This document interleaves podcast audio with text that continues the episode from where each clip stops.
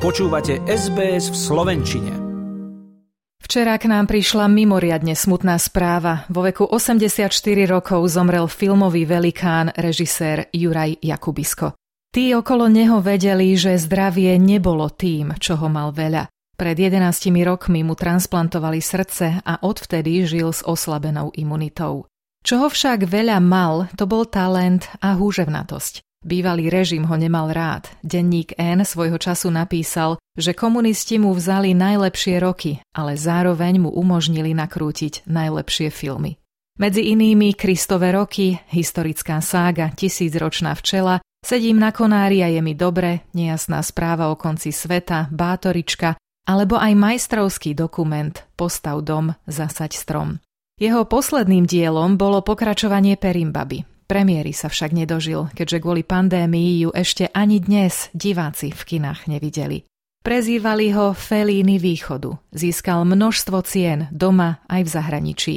Hovoril, že je lepšie byť bohatý a zdravý ako chudobný a chorý. Juraj Jakubisko, rodák z východoslovenského Kojšova, zomrel v noci z piatka na sobotu v Prahe, kde žil posledné 30 ročia. Mal 84 rokov.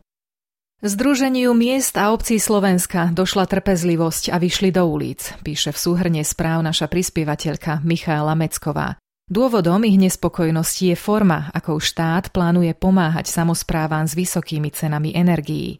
Zhromaždenie sa konalo napriek tomu, že minister hospodárstva ešte v útorok predstavil pomocnú schému.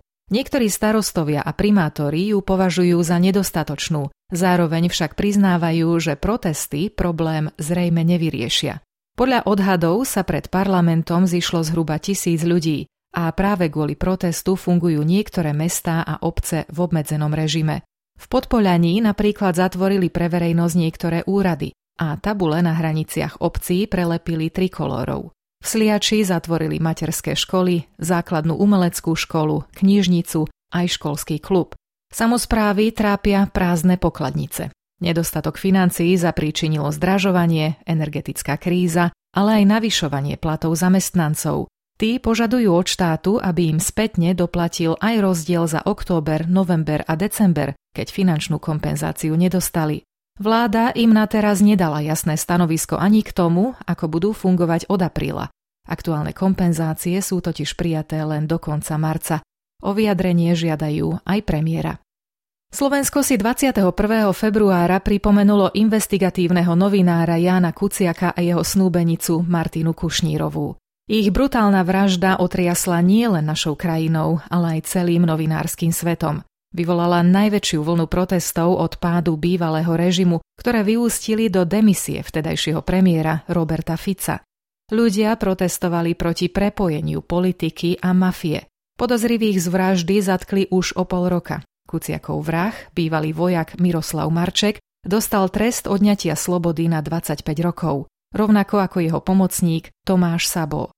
Podozrivých z objednávky vraždy, podnikateľa Mariana Kočnera a Alenu Žužovú, však súd v septembri 2020 spod obžaloby oslobodil, Najvyšší súd tento rozsudok v júni 2021 zrušil. Aj dnes, 5 rokov po tomto šokujúcom čine, čelia novinári vyhrážkam. Vyplýva to z prieskumu pre investigatívne centrum Jana Kuciaka. Ministerstvo kultúry tvrdí, že bezpečnosť novinárov sa síce zlepšuje, no nie tak rýchlo, ako očakávali. Dve tretiny zo 400 opýtaných novinárov sa za posledný rok stretli s útokmi, ktoré súviseli s ich prácou. Išlo prevažne o slovné útoky na internete. Navyše takmer polovica z nich si myslí, že počet incidentov sa od vraždy novinára zvýšil. Slovensko sa najnovšie necháva inšpirovať Holandskom, kde môžu novinári nahlasovať útoky, ale aj požiadať o advokátsku a psychologickú pomoc.